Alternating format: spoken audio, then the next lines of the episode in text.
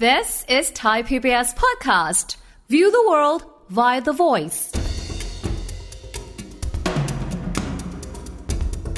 บำนาญประชาชนเดือนละ 3,000 บาท คุณเอาเงินตรงนี้มาเป็นไงบ้าง เอาง่ายๆ 3,000 บาทนะครับ ต่อ 12 ล้านคน ทั้งปีก็ 3 0 0แสนกว่า โอ้ครับ 3 0 0แสนกว่าล้านนะครับ ครับ 3 0 0แสนกว่าล้านเท่ากับเงินได้นิติบุคคลของเรานะครับ ภายในปี 70 ค่าแรงขั้นต่ำเลยเนี่ยจะอยู่ที่ 600 บาท เอ่อจากขนาดนี้ 300 ไป 600เนี่ยคุณขึ้นเท่าตัวนะตั้งแต่นั้นเงินเฟ้อของเราเนี่ยมันถ้าถ้าเงินเฟ้อขึ้นอย่างนี้ยเปล่า ครับ ซึ่งที่ผ่านผ่านๆมาไม่เป็นแบบนี้ก็แสดงว่าคุณขึ้นเกินในตรงนี้การที่ 2 คุณจะต้องมีโครงการเป็นการเพิ่มผลิตภาพ ครับ เพิ่มผลิตภาพให้รู้สึกว่าเฮ้ยเราขึ้นขนาดนี้มันสมควร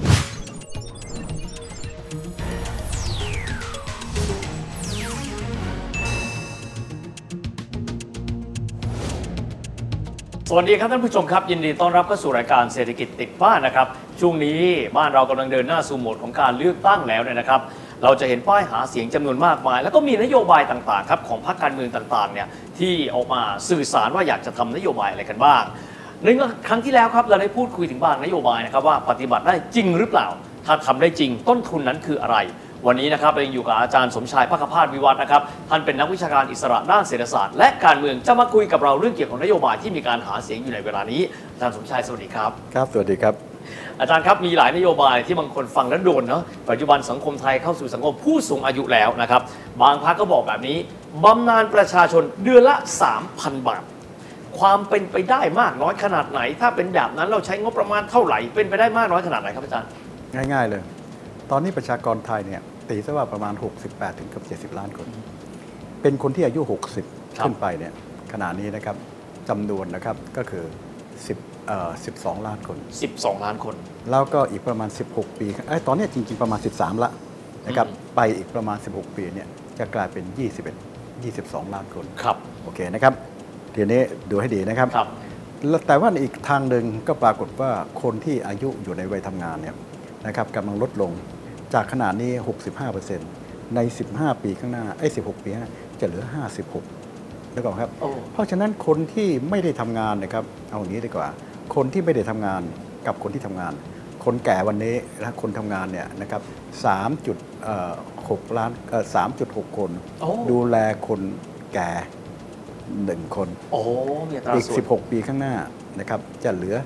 1.8 โอ้โห ดูแลหายไปเยอะมากเลย ครับอาจารย์ แต่อันนี้ยังแค่บำนาญนะครับ อืม ถ้ารวมคนที่ไปทำงานคือเด็ก ครับ ลดลง มันจะไม่เฉลือ 1.5 มันจะประมาณ 1.2 1.3 โอ้ เพราะฉะนั้นพอเป็นแบบเนี้ยมันก็เหมือนกับที่ฝรั่งเศสอะ ครับ กำลังเบิดปัญหา อืม เอ่อที่กำลังจะขายขึ้นมา ครับ เพราะฉะนั้นถามเลยครับว่า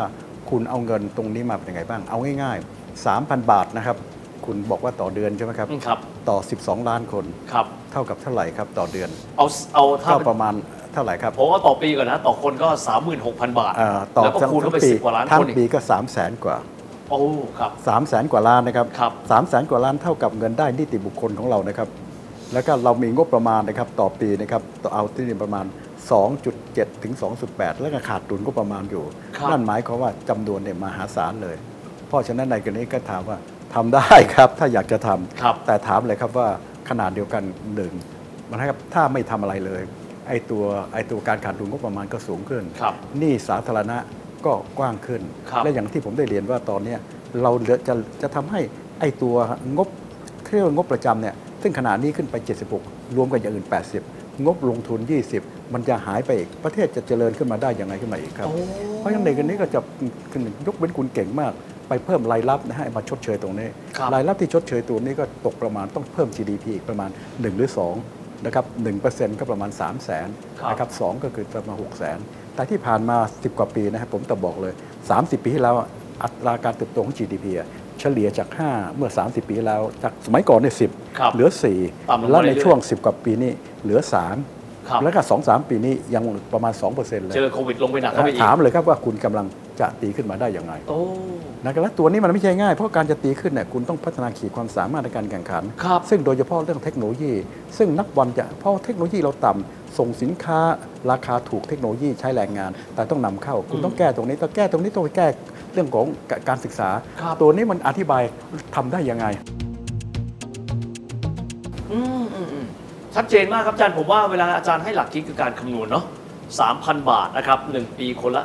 36,000ถ้าเกิดว่ามีคนสูผู้สูงอายุจำนวนมาก ใช้เป็นหลักแสนล้านกับภาระซึ่งมีอยู่ตอนนี้ทำได้เหมือนกันครับ แต่อาจารย์พูดว่าหนักเนาะ เราดูปีนี้นะฮะ ครับ อีก 3-4 ปีข้างหน้าตัวนี้หนักกว่าเก่า เพราะว่ามีผู้ ก็ สูงอา จำน ยุ วน เยอะขึ้น จำนวนรายได้ที่กำลังหาลด ครับ ลงอีก ชอบที่อาจารย์พูดนะเป็นไปได้เป็นไปได้ครับ แต่ว่าต้องเสียสละสูงหรือเพราะว่างบประมาณลงทุนบ้านเราก็แค่ 20%ของงบประมาณแผ่นดินอยู่แล้ว และนี่นี่ไอ้ความเสถียรภาพ วัดด้วย 2 ตัวมันอยู่ที่คอหอยละ ครับ ขาดอันนี้สาธารณะ ครับ 60 แม้ว่าบอกขยับ 70 อันนั้นไปเป็นการขยับเพราะจำเป็น ครับ นะครับกับไอ้ตัวขาดดุลก็ประมาณโดยปกติก็ไม่ควรจะเกิน ครับ 3%ขนาดนี้ก็เกิน 3 อยู่แล้ว อ๋อ จะทำยังไงจะหารายได้จากไหน หรือไม่ก็ไปตัดรายจ่าย อ๋ออ๋ออ๋อ เออตัดให้มันเก่งๆมาเลย ครับนี่อาจารย์อย่างนี้ต้องมาดูนะครับว่าพรรคที่เขาเสนอเนี่ยเขาจะมีวิธีการในการหารายได้เพิ่มเติมลดการขาดดุลได้อย่างไรบ้าง ทำไง หรือว่าไม่ก็หรือไม่เช่นนั้นก็จะตัดอะไรทำให้เห็นก่อนประชาชนจะได้รู้ว่านโยบายนี้เป็นไปได้หรือเปล่า ใช่ มาอีกส่วนกันบ้างครับอาจารย์เขาพูดถึงเรื่องของสวัสดิการแรงงานนะครับ ปัจจุบันเนี่ยค่าแรงบ้านเราก็จะมีการขยับขึ้นแต่ละวันแต่ละจังหวัดเองก็จะคงไม่เท่ากันนะครับ แต่ว่ามีการประกาศนโยบาย ค่าแรงขั้นต่ำนะครับ บอกว่าภายในปี 70 กล่าวคืออีก 4 ปีข้างหน้า ค่าแรงขั้นต่ำเลยเนี่ยจะอยู่ที่ 600 บาท อันนี้ถ้าเกิดว่าจะต้องปฏิบัติจริง จะเป็นไปได้มากน้อยขนาดไหน ถ้าเกิดเกิดขึ้นแน่นอนว่าทุกอย่างมีต้นทุนนะฮะต้นทุนนี้ใครจะเป็นคนรับอย่างไรครับอาจารย์ เอ่อการขึ้นค่าแรงเนี่ยนะครับก็มีทฤษฎีอธิบายง่าย ๆเลยหนึ่งครับการขึ้นค่าแรงต้องสอดคล้องกับเงินเฟ้อ อืม เพื่อที่จะช่วยเหลือต่างๆเหล่า อ่า นี้ ครับ เงินเฟ้อที่ผ่านมาสมัยก่อนก่อนจะถึงปีที่แล้วเนี่ยที่มันทั่วโลกมันขึ้นไปหมดของเราก็ขึ้นไปสูงสุดในรอบ 10 กว่าปีคือ 6%กว่า ครั แต่ บ ตอนนี้ลงมาแล้วนะครับเหลือเหลือสักสองสามเปอร์เซ็นต์นะครับน่าก็คงจะลงมาที่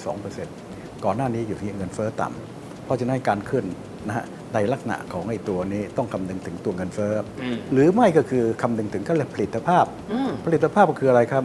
คุณเนี่ยเก่งมากเลยเพราะเก่งมากปั๊บเนี่ยนะครับคุณสุสามารถที่จะขึ้นเงินเดือนสูงกว่าเงินเฟ้อได้เลย อ่า อ่าแต่คุณจะต้องหมายถึงมีผลิตภาพชดเชย เข้าใจ เพราะมิฉะนั้นไปเพิ่มอะไรครับ เพิ่มต้นทุนให้กับการแข่งขันเพราะธุรกิจต่างๆ ก็ไม่สามารถที่จะทำได้ ครับ เพราะฉะนั้นตัวเนี้ยคุณเพิ่มได้แต่ต้องเพิ่มที่ตรงนี้ อืม คุณภาพบอกไหมครับ ครับ เพราะฉะนั้นถ้ามองอย่างเนี้ยการที่จะขึ้นขึ้นนะครับเอ่อจากขนาดนี้ 300 ไป 600เนี่ยคุณขึ้นเท่าตัวนะ อ๋อ ตั้งแต่นั้นเงินเฟ้อของเราเนี่ยมันถ้าถ้าเงินเฟ้อขึ้นอย่างนี้ยเปล่า ครับ ซึ่งที่ผ่านผ่านมาไม่เป็นแบบนี้ก็แสดงว่าคุณขึ้นเกินในตรงนี้ การที่ 2 คุณจะต้องมีโครงการเป็นการเพิ่มผลิตภาพ ครับ เพิ่มผลิตภาพให้รู้สึกว่าเฮ้ยเราขึ้นขนาดนี้มันสูงควร ครับ อันนี้ต้องคู่ขนานกันไป อ่านึกออกนึกออก อ่า เพราะ กลับ นายจ้าง จะไม่ เอ พ ง อ ก็ต้องคาดหวังผลิตภาพที่สูงขึ้น ใช่ครับกับอันต่อไปนะครับเอ่อจริง ๆ ค่าแรงขั้นต่ำเนี่ยบางประเทศอาจจะไม่ต้องมีก็ได้ เพราะเขาวัดตามเรื่องของผลิตภาพของแต่ละอันไม่เหมือนกัน แต่อีกอันหนึงก็ขึ้นอยู่กับฟ้าลิขิตอีกเหมือนกันคำว่าฟ้าลิขิตคืออะไรครับเศรษฐกิจเราลองวาดภาพดูนะเกิดอะไรขึ้นนะฮะเศรษฐกิจนะครับขนาดที่เราบอกว่าเฮ้ยเราจะขึ้นไปที่ 600 ถ้าเกิดเศรษฐกิจเหมือนกับที่ 2-3 ปีผ่านมา อัตราการเติบโตเราเท่าไหร่ครับติดลบ อ่า 6.1 ตามมาด้วยเท่าไหร่ครับตามมาด้วย 1.6 ครับ ตามมาด้วยปีที่แล้ว 2.6 อืม เพราะฉะนั้นพอพอเป็นแบบนี้นั่นหมายความว่าอะไรครับ เศรษฐกิจมันขยายตัวช้าพอขยายตัวช้าคุณไปเพิ่มต้นทุนอ่ะ ครับ ถ้าเกิดทำเจ้าจริงๆนะฮะใน4ีหปีตรงเนี้ย ครับ ถามว่าตัวธุรกิจจะแบกรับได้ขนาดไหน ครับอาจารย์ วิธีหนึ่งก็คืออะไรครับ ไปเพิ่มกับประชาชนเงินเฟ้อก็สูงขึ้น หรือไม่ก็คือธุรกิจแข่งขันไม่ได้ โอ้ เพราะฉะนั้นก็ขึ้นอยู่กับว่าจากนี้ไปณสถานการณ์โลกจะเป็นยังไงบ้าง และขัดงานนัดเดียวกัน เราบริหารให้เหนือกว่าเขาเรียกว่า outperform สถานการณ์โลกหรือเปล่า โอ้เข้ใจ ที่ผ่านมาเนี่ยเรา ต้อง อั ก่งกนว่า เดอ โล ร์ ก เพอร์ฟอร์ม ครับ นะครับอย่างประเทศที่มาเอาเ e อร์ฟอร์มอย่างเวียดนามเนี่ย ครับ เราสังเกตดูตอนที่เกิดโควิดอะปีแรกเขาบวกเลยนะ โอ้ทั้ง ต่อ ที่ทั่วโลกสุด ของเราเนี่ยติดลบ 6.1 เลย ครับ นะครับแล้วทีนี้ตัวนี้เราจะเอาเ e อร์ฟอร์มได้ยังไง เพราะว่าค่าแรงตอนนี้ของเราเนี่ยสูงกว่าประเทศต่างๆนะครับนานเยอะแต่ขนาดเดียวกันในรัสเซียเวียดนามเนี่ยสกิลเขาเนี่ยดีขึ้น ครับ เพราะฉะนั้นการแข่งขันตัวเนี้เป็นตัวอธิบายว่า GDP เราลดลงมาตลอดเลย เพราะฉะนั้นนี่ก็เป็นอีกตัวหนึ่งว่ามันขึ้นอยู่กับไอ้ตัวสถานการณ์โลกจะเป็นยังไงขึ้นมาด้วยครับ ครับอาจารย์แต่อีกส่วนหนึ่งเป็นนโยบายที่ดูเหมือนกับว่าภาครัฐไม่ต้องจ่ายตังค์ออกจากกระเป๋าเลย แต่ดีมากไม่ต้องจ่ายตังค์แต่ภาครัฐก็ขึ้นอยู่กับอัตราภาษีที่ได้ ครับ เงินได้นิติบุคคลนะฮะหรือบุคคลธรรมดาเนี่ยสามตันสามแสนธรรมดา เงินได้บุคคลนิติบุคคลเนี่ยเท่าไหร่ครับหกแสนกว่า อ๋อ แล้วก็นะฮะแบตเนี่ยประมาณ8ปดแสน อืม เพราะฉะนั้นถ้าคุณค่าแรงมันสูงขึ้นกำไรมันน้อยลงไอ้ภาษีคุณก็หายนะ อ๋อ ผมนึกออกละเป็นทางอ้อมเนอะเพราะถ้าเกิดบริษัทต่างๆ ซึ่งเป็นคนจ่ายค่าจ้างเพราะรัฐไม่ได้เป็นคนจ่าย ต้นทุนเขาสูงขึ้นกำไรเขาน้อยลงหรือว่าเขาต้องเจ๊งออกจากธุรกิจไป ภาษีเงินได้นิติบุคคล กับภาษีมูลค่าเพิ่ม หรือภาษีอื่นๆก็ไม่สามารถที่จะเข้ามาหล่อเลี้ยงรัฐได้ อันนี้เป็นทางอ้อมไป เพราะฉะนั้นในกรณีถ้าคุณทำแบบนี้ ครับ คุณทำได้เพื่อไม่ให้เสีย อาจจะเจอประเด็นปัญหาในละตินอเมริกาเลย อืม ในหลายประเทศอะหนึ่งในนั้นก็คือเบเนซุเอลา ครับ เวเนซุเอลาเป็นตัวอย่างเลยก็ตอนนั้นนะแล้วก็ใช้วิธีเขาเรียกว่าประชานิยมนะครับ ออกมาในการเพิ่มแรงงานทางด้านอุตสาหกรรม ครับ แล้วก็โหคนก็ติดใจมาก ตั้งแต่วันนั้นน่ะถึงวันนี้นะครับปรากฏว่ายังไม่ฟื้นเลย โอ้ เพราะนั่นหมายความว่ามันเกิดติดใจอ่ะ ครับ มันเกิดติดใจทุกวันนี้รัฐบาลก็เป็นพวกก็เรียกเปโรนิสโมเป็นอันเดียวกัน Peronismo เปโรนิ ประชานิยม เอ่อไม่ฮะเปโรนเนี่ยคือประธานาธิบดีที่ ควรเปโรน ที่ดังมาก ครับ ควรเปโรนแล้วก็ภรรยาเขาเนี่ยดังมากดอนคลายฟอร์มีอาร์เจนติ นาไม่บอกครับแต่ตอนนั้นคุณรักมาก ครับ แต่ขนาดเดียวกันก็ทำให้เศรษฐกิจมันเคยเป็นประเทศที่ยิ่งใหญ่มาก อันดับหนึ่งใน 5 ของโลก ครับ นะที่รวย พอมาเจอประเด็นเรื่องประชานิยมอันนี้ แล้วไม่ได้แก้ ก็ล้มลุกคลุกคลานแล้วก็แนวนโยบายของเปโรงอ่ะเขาเรียกเปโรนิสโม ครับ เอาลัสเปโรง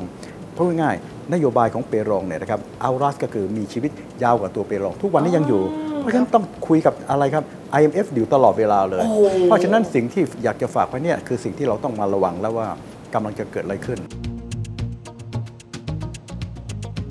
ถ้าเราเอาเอ่อเรื่องของแนวนโยบายของรัฐบาลของพรรคต่างๆ มารวมกันทุกพรรค ครับอาจารย์ แล้วก็ตัดไอ้ตัวโอเวอร์แลปออก อืมอืม อ่าทางผมดูจากตัวเองบางแห่งก็บอกว่าประมาณ3ล้านล้านผ ครั ม บ ขอเรียนมากกว่านั้นครับ โอ้โห สี่ล้านล้าน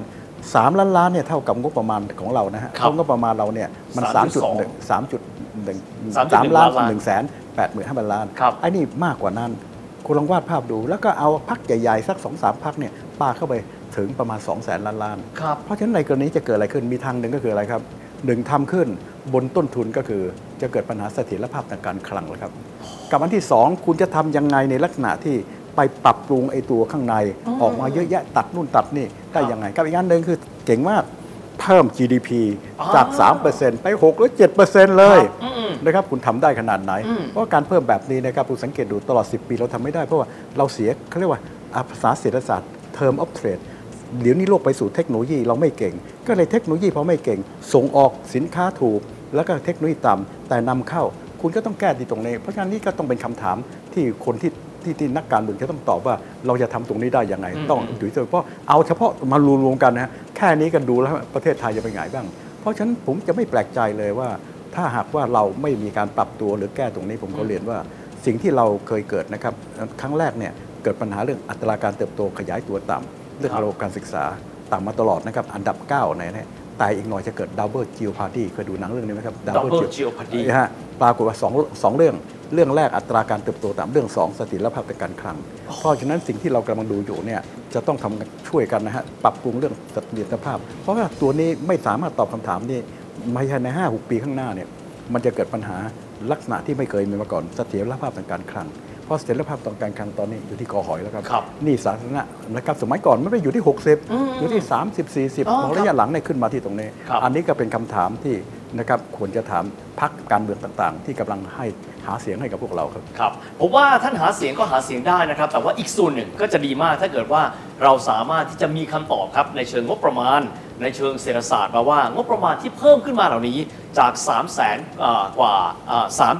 3.18 ล้านล้านบาทนะครับมากลายเป็น 5 ล้านล้านบาท มีความหมายว่าเกินของงบประมาณที่เราใช้ เราจะเอาเงินส่วนนี้มาจากไหน ถ้าเอาเงินมาไม่ได้ เราจะไปตัดงบประมาณส่วนใดกันบ้างนะครับนอกเหนือไปจากนี้การดัน GDP ให้สูงขึ้น เพื่อตอบรับกับการเติบโตเพื่อมอบสวัสดิการเหล่านี้ให้ จะเอามาจากไหนกันบ้าง ผมคิดว่าพวกเราหลายๆคนก็กำลังรอคำตอบอยู่เช่นเดียวกัน แต่ต้องขอบคุณอาจารย์มาก ๆ ที่คอยมากระตุกตอบให้เราเห็นครับว่า ภาพที่เราเห็นจริง ๆ แล้วจะทำให้สำเร็จมันต้องมีเบื้องหลัง ด้วย วันนี้ขอบคุณอาจารย์มากนะครับ ขอบคุณมากครับ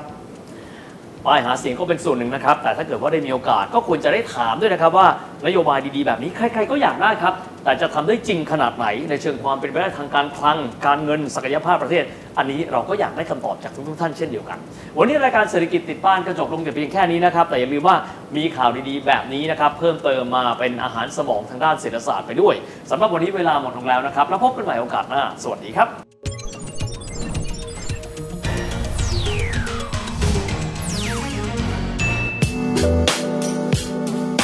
ติดตามรายการทางเว็บไซต์และแอปพลิเคชันของไทย PBS Podcast Spotify SoundCloud Google Podcast Apple Podcast และ YouTube Channel ไทย PBS Podcast Thai PBS Podcast View the world via The Voice.